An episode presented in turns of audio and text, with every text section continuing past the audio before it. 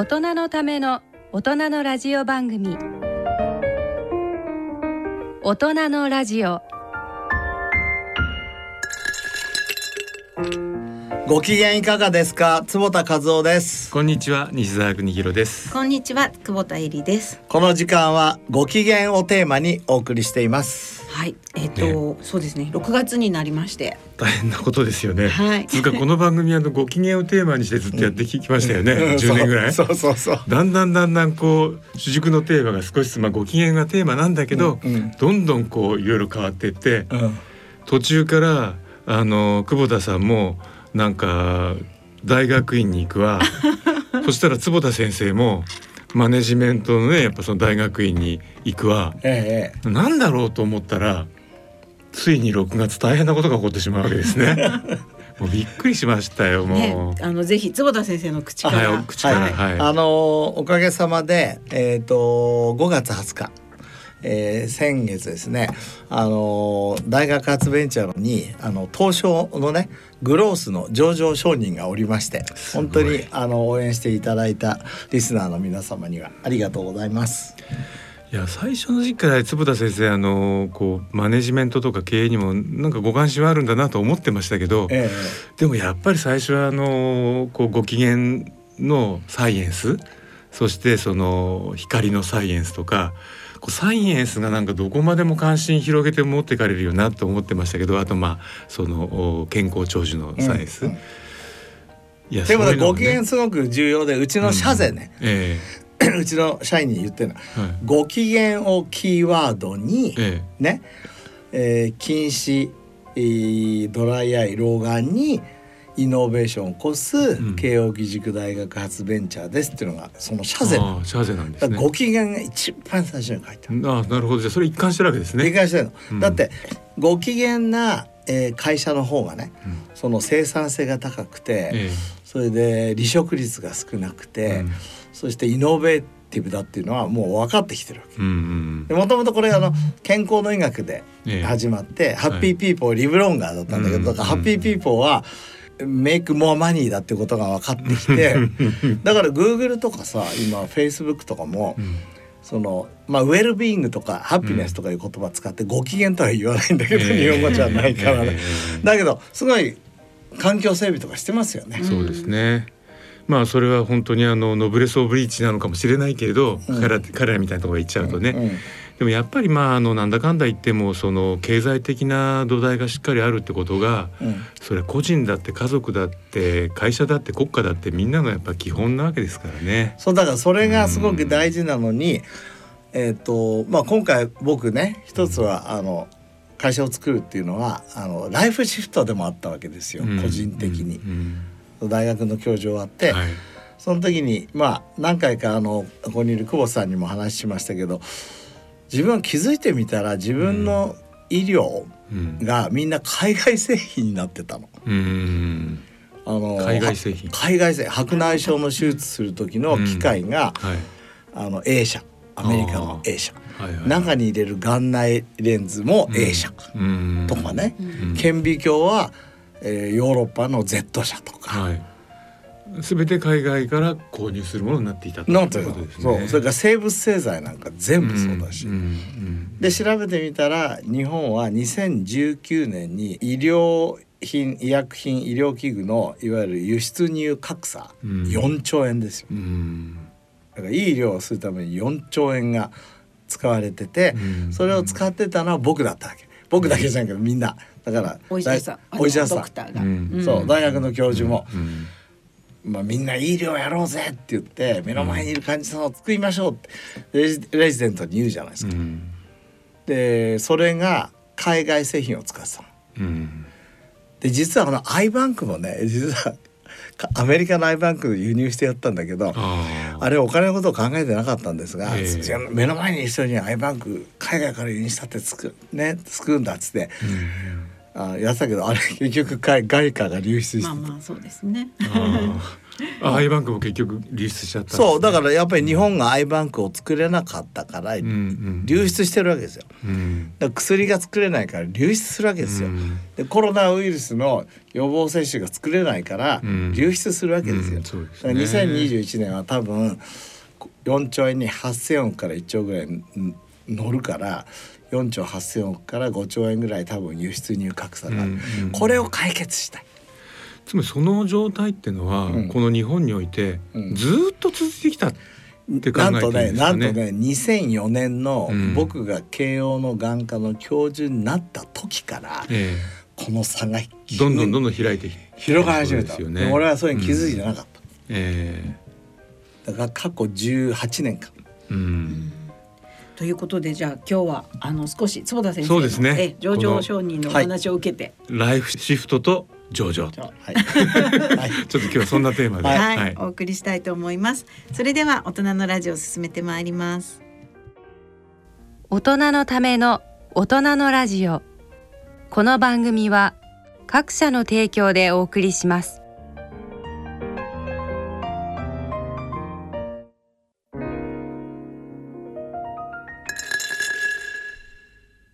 大人のラジオ、はいえー、では健康医学のコーナーですですが、今日は先生のライフシフトと、あと起業とは一体何だろうみたいな、う、ねうん、お話をしていければなと思います、うんはい、特別編です。そうですね、まあ、特にねあの先生がこの上場に本格的に舵を切ったのってあの、まあ、教授職を、まあ、ご退任されるっていうか、うん、その定年が来てもうそのタイミングでしっかりとこう綺麗にこういかれてるわけじゃないですか。そうですね、うんうん、でも準備はにせんじゅうごねんからしてたんです、はいはい、自分がちょうど還暦で、うんえー、とリンダ・グラットンのライフシフトを読み、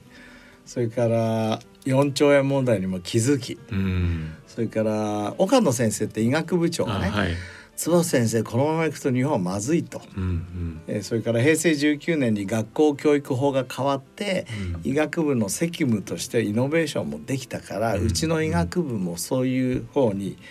舵を切りたいから坪田先生やってよって、うん、で医学部のことはだから岡野医学部長に頼まれた。なるほど。それで次の年のにせんじゅうろくねんにあの慶応医学部ベンチャー大賞っていうのを作って、うんはい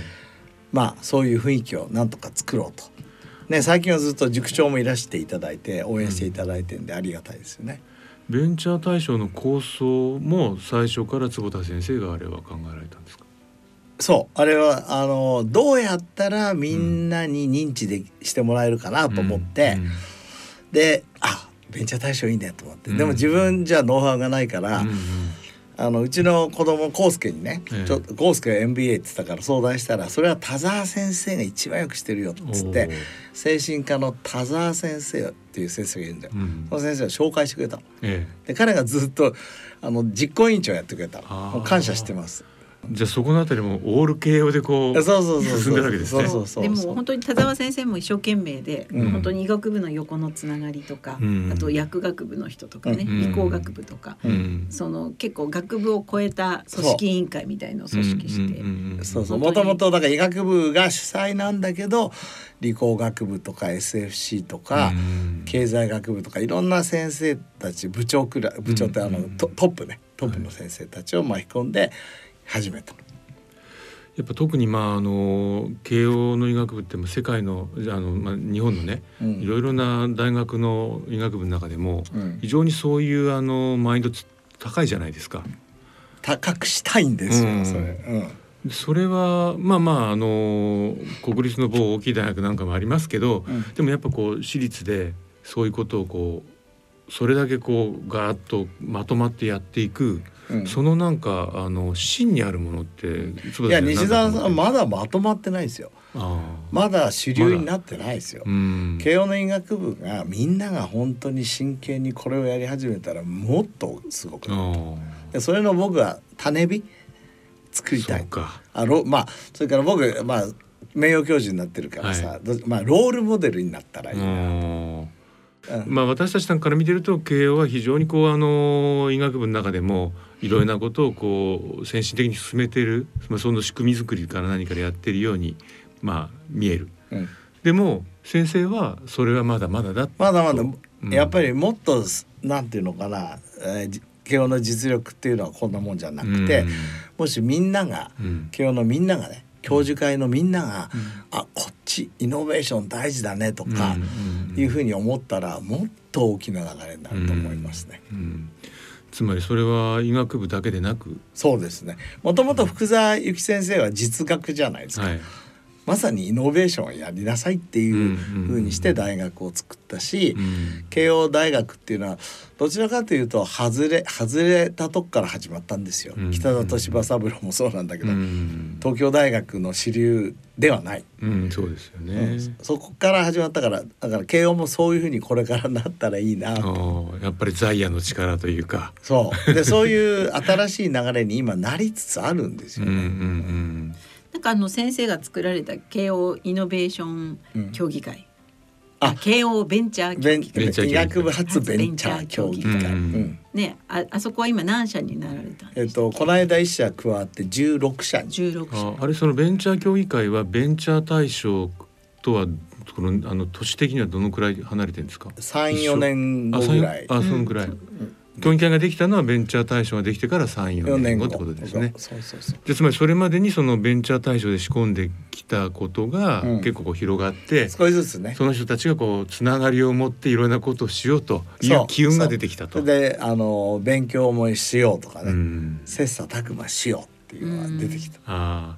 でその頃先生はご自身でも医学だけではなくて、うん、経営学とかを学ぼうと本気で思われてそうそう、だからあれはにせんじゅうななねんですね。いや僕はさ、えー、にせんじゅうごねんに作って、はい、いや経営勉強しないとまずいなって漠然と思ってたら、うん、ここにいる久保田恵里先輩がですね、えー、ね、私は慶応のビジネススクールに入りました突然言って、いや僕もびっくりしましたけど、びっくりでしょ、え、何そんな秘密に受験なんかしちゃってるみたいな、うん、そうね、それですごい楽しそうに勉強してた。だってで僕はね行こうとするとね、坪先生来なくていいですって言うんだよ。坪先生はあのお、うん、勉強して。てかあの私がにねんかん通わなきゃいけないじゃないですか。うん、で私がいちねん生あせにねん生の時に先生がいちねん生で入られると、うん、なんかこう土日にキャンパスでも会うみたいな。嫌だと。なんとなく、いやだから先生は私が卒業して入られるのはいいんだけれども、うん、あの別に今年受験されなくてもいいんじゃないですか。同じあの時期にあの、はい、行くのは嫌だと、はい、あれでも結果的にちょうどずれたんですっけ。いやいやにねん生の時にそうですよね。いや僕はやっぱり入りたい入りたいってそうそうそう、まあそれで入られるのもすごいですよね。それででもにねんかん勉強して少しいろんなことが分かって、はいはい、そういう会社のね、だから資本政策とか、はい、全部こう学んで、うん、自分が学んだことを全部使った。あ、もうじゃあそのプログラムはもうほとんどそうこういうような経営業務から、うん、例えば上場に関してどうすればいいかとか、うん、そういうことも学ぶプログラムもある。いや違う、それがないのよ。あ、ないけども実は実はね、あの慶応のエグゼクティブ エムビーエー はすっごいプログラムなんだけど、ええ、どっちかっていうと大企業の人たちが、うん、なんかこう経営層になるような人たちが、うん、まあ横断的に、うん、あの財務だけじゃなくて、うん、マーケティングは何かとか、うん、そういうのをこう、まあ、そう組織マネジメントをどうするかとか、社内でイノベーションを起こすにはどうしたらいいかとか、うん、でそれはもう勉強になったんだけど、はい、でもいわゆるスタートアップについてはちょっと足りない、うん、へえ、じゃあそのスタートアップの実務とか、うんうん、それはどこで勉強されたんですか。もう自分で本で勉強したり エムアイティー にそういう、はい、あのビルオーレットって僕は勝手にいつもね勝手に先生を見つけてくるわけですよ。そうですよね、うん、すごい世界から見つけてきますからね。そうそう、だからアンチエイジングだったら、ね、テリー・グロスマンっていう先生を見つけてみたいに、はいはい、えー、もう世界中の本読んで、はい、もうビルオーレットだと思って、はいはいはい、もう行ってお友達になって日本にも招待したし、えー、彼のコース何個も取ってるし、はいはい、あれあの先生、あの、うん、夏休みに、うん、夏休みっていうかなんかいっしゅうかんぐらい行ったって、うん、あのその先生のとこに行かれたんですか。そうそう、その夏休みもあれば冬も行ったし、はいはいはい、大体いつかかんのコースいちまんごせんドルも飛んだよ、ね、エムアイティー のアントレプレーナーコース で,、ね、でよんひゃくにんぐらいで、えー、すごいビジネスしてるなと思ったもん。確かにね、うん、えーいやでもだから本当こ の, あの番組を聞いていただいている皆さんはあの坪田先生がこうリサーチしていいと思った人のところに直接コンタクトを取っていくっていうその行動力、うん、おそらくみんないつもねびっくりしてもらうと思うけど、いやそれはだから一月に一回面白い人に会いに行くっていうプロジェクトをさんじゅうにさいぐらいの時から始めてたからさんじゅうにさいからそれやってたんですか？そうよ、月にいっかい、月にいっかい、すごい、それ月にいっかいってだって結構な頻度ですよね。そうそう、だからこれはあの講演の時はだから、ええ、まあナンパといえばナンパなんですけど、だけど本で読んだりとか、はい、映画で見たりとか、ええ、講演聞いたりとかした時に、うん、えーと、あ、その人と友達になるっていうのは一つの意思であり能力であり、まあ、それがたまたま路上で起きたらナンパなんだけど、そこに関係なくやっぱり世界中は自分たちが友達になれる場だと考えれます。うん、でもほとんどのリンダ・グラットンでも、うん、デビッド・シンクラでも、うん、レニー・ギャランテでも、うん、みんな会えたね。そうですよね、はい、それどころかシンクレア先生なんかね、先生のあの、うん、教室退任のところのちゃんとあのメッセージまでね、あ、そうそうそうそういやだからその確かに先生のこう友達作りのパワーっていうか、うん、その意思、うん、それがだから結局このここまでつながってきてるわけですよね。そうですね、あの、うん、情報は人についてるっていうふうに本当に思っているので、うんうん、やっぱり人から聞いた方がいいじゃない。それからね、やっぱり本読んだだけだと頭入んないのね、なんか。いやだから、まあ、私たちはね、うん、取材しないするときに、うん、それ何も読まないでいたらバカかってなりますからね、当然読んでいきますけど、うん、まあ、それでも結局記事書いたら、まあ、すっかり頭から抜けちゃったりするわけですよ。でもおそらくそれは仕事でやっているからかもしれないし、まあ、まあ中でも当然そのすごく印象に残ってずっと残るものもあるんだけど、でも先生はあれじゃないですか、その自分でこの人に会いたいっていう、もう仕事でないのに会いたいっていう関心からいくから、そうそうそうなの。だから先生忘れないですよね。忘れないね。なんか大体あの覚えてますもんね、いつもね。うん、だからやっぱりその人に会えばその本のこともよく理解できるし、うん、面白いことにね、そこ行くとね、あの波動の合う人って誰か紹介してくれたりするんですよ。あ、そうするとね、どんどん広がってくる。そうですよね。あのそうデビッド・シンクレアだって最初会えないって言われたのね、うん、たまたま活動その時ダメだと、うん、だけど僕のお師匠さんのレニー・ガランテは暇してるから読んだらって言って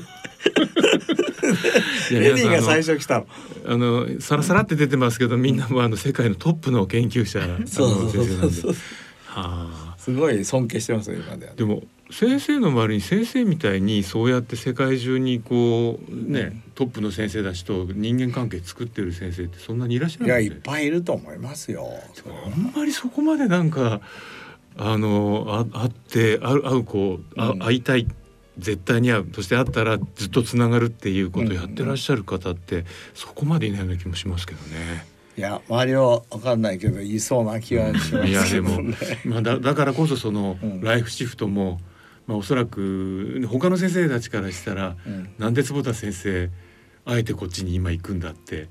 きっとあるのかもしれないけど、うん、坪田先生でも、あ、なんていうの、うん、好みの問題もあって、ちょうど還暦になった時に自分はどういう道があるかってやっぱり考えたわけ、うんうんうん、ごねんごろくじゅうごさいが慶応の場合、はいはい、定年だから、うん、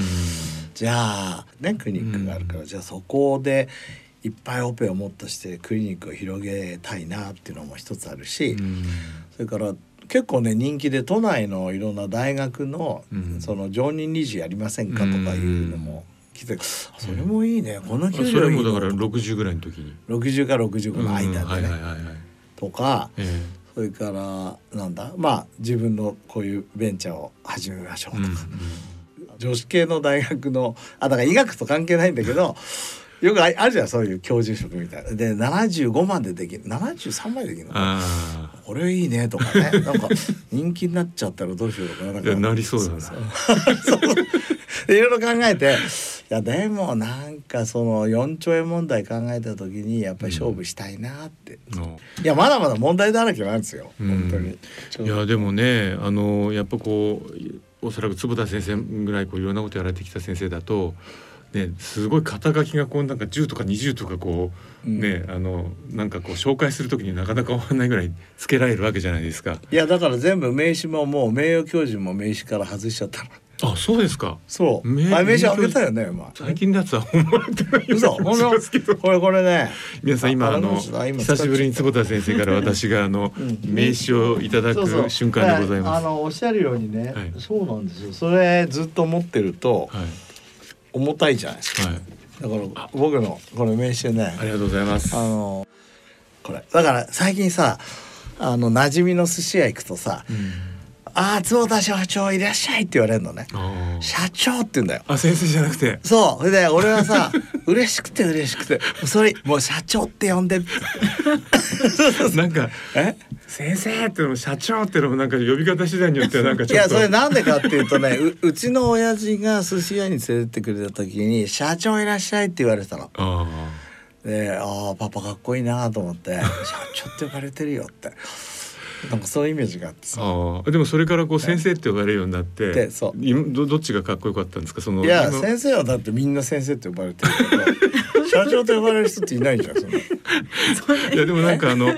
なんかちょっとあの変なバーとか行くとみんな社長って呼ばれますけど、それはまた違う話ですね。それはちょっとまた違う話なんですけど、はいはい。じゃあ今日ちょっと先生のね アイピーオー 講座まで行こうと思ったらいろいろ話が盛り上がったので、まあでもそうだ、ちょっとあのせっかくだからね、今やっぱりこう経済的にはどっちかつうと上場どうなのっていうようなちょっと機運もある時期じゃないですか。その中であえてでもやっぱり行くよっていう、うん、まあなんかそのあたりってなんかあの思いがあれば。あ、労働省って多分僕も知らなかったからあのリスナーの方も知らないと思うんですが、うん、この上場承認が降りてから上場する間に、うん、あの機関投資家の方にこう説明するんですよ。うん、で実はすごいたくさんあって、僕喉枯れてるのそれのせいの。こんな体験はもう疲れてきて、ああやだなと思うんだけど、やだなと思った時に、いやいやこれ俺自分の人生でやりたかったことじゃないかって思い直してまたちゃんとやってる。はい、じゃあね先生日々じゃあ労働省でね機関投資家の方に説明して。そうなんです、うん、もう一日座ってるから、うん、ちょっと腰、ね、痛いなと思いながらも。そうですよね。まあ、あとね先生そもそも研究者でもある、あるからそのなかなかね研究の時間が思うようにもちろんこういう時期は取れないとか、まあ、そういういろんなね、まあ、あのこともありますよねきっとね。そうですね、うんうん、だけどまあこれが実際やりたかったことなんだと思って、うんあの一生懸命やらせていただいております。やっぱそのね転換が坪田先生のね、うん、本領ですよね。うん。うん、ご機嫌を選択する。ね、いやなんかねちょっと小話小話とか小ネタを思い出しました先生が。うん、なんだっけ前あの、うんえー、電車に乗って払いすぎちゃった。うん、でうーんって思いそうになったんだけど、うん、あこの払いすぎたお金で電車会社の人が幸せになるかもしれない。そうそうすごい発想だなと思いましたけどまああのそういうハッピー転換ですよね。うん、そうですね、うん、パスもなき時代ですからね。ねだからやっぱりそういうこうハッピー転換力はい、これ重要ですね。うん、とにかくご機嫌をいちびょう単位で追求するっていう脳になってるからね。うんそうですね。あのだから、うん、不満は感謝で対抗するっていう言葉は大切にしてて、うん、なんか自分の中に不満があったら不満じゃなくてそこに感謝するこう、うんうん、その面白いことにね感謝するとその構図が見えてくる。結構 あ, ありがたいなとか。ということでやっぱりこの番組はじゅうねんやってきましたけどいろいろなんかテーマが変わった気がしましたけどやっぱりご機嫌をテーマにしている番組だということでもよくわかりました。はい、ありがとうございます、はい、大人のラジオ。は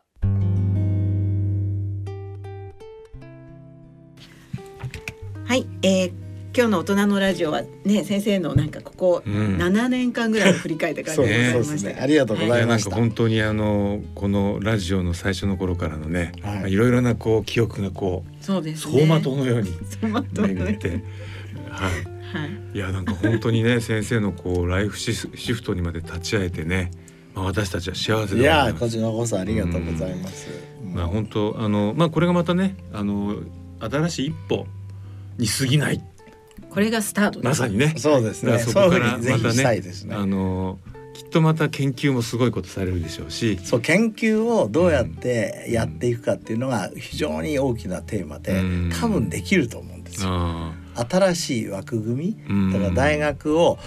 卒業した後の方が研究がよりできるという新しい時代を示したい。それすごいですね、うんうん、あの H インデックスってあるじゃん、はい、あれね僕ねひゃくにじゅうごになった。すごい。 Google スカラーで見ると出るんだけど、へで、えっと、退任する直前ねきゅうじゅうにだったんですよ、はいはい、だからこのいちねんはんぐらいで、うんかなり増えたので、ちょっと一応あれですかね、皆さんにあのインデックスの説明ちょっとした方が、うん、インパクトファクターとはちょっと違う。そうそうそう、はい、ええ実は H 論文数、うん、ひゃくにじゅうごっていうのは、うんうん、ひゃくにじゅうごかい以上引用されてる論文がひゃくにじゅうごへんあるってこと、うんうん、えなんだからまあインパクトあのね、とにかく慶応の医学部のトップが岡野先生、うんはい、ひゃくよんじゅうご。おじゃあ近いわけです。でも先生にいさんい、吉村先生がだいにい。なのでなんて言うんでしょうね、そのやっぱりインパクトファクターっていうのも一つの指標ではあるけど、ね、どれぐらい引用されたっていう、まあ、論文引用引用で、うん、あのすごく、うん、そうですね。そう、うんうん、だからまあそれをね、うんまあ、それはただ指標だけど、うん、あのまあベンチャーに行ってもちゃんと自分の好きな研究がやれる、うん、だってそれじゃないとご機嫌じゃないの で, そうですよね。教授を退任しても、うん、そうそうそうやりたいこといつまでもやるそうそう、それがご機嫌、自分がねあの、うん、そのために非常に重要かなって思ってます、うん、あ場所は自分で作る。そうですね、ねだからライフシフトっていうより先生はなんか新しい何かを作ってるような気持ちがします。なんかあのクリエイターですよねということで、はい、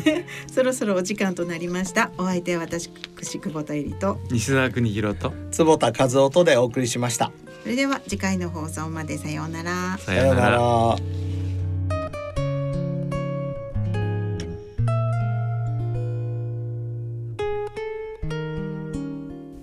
大人のための大人のラジオ。この番組は各社の提供でお送りしました。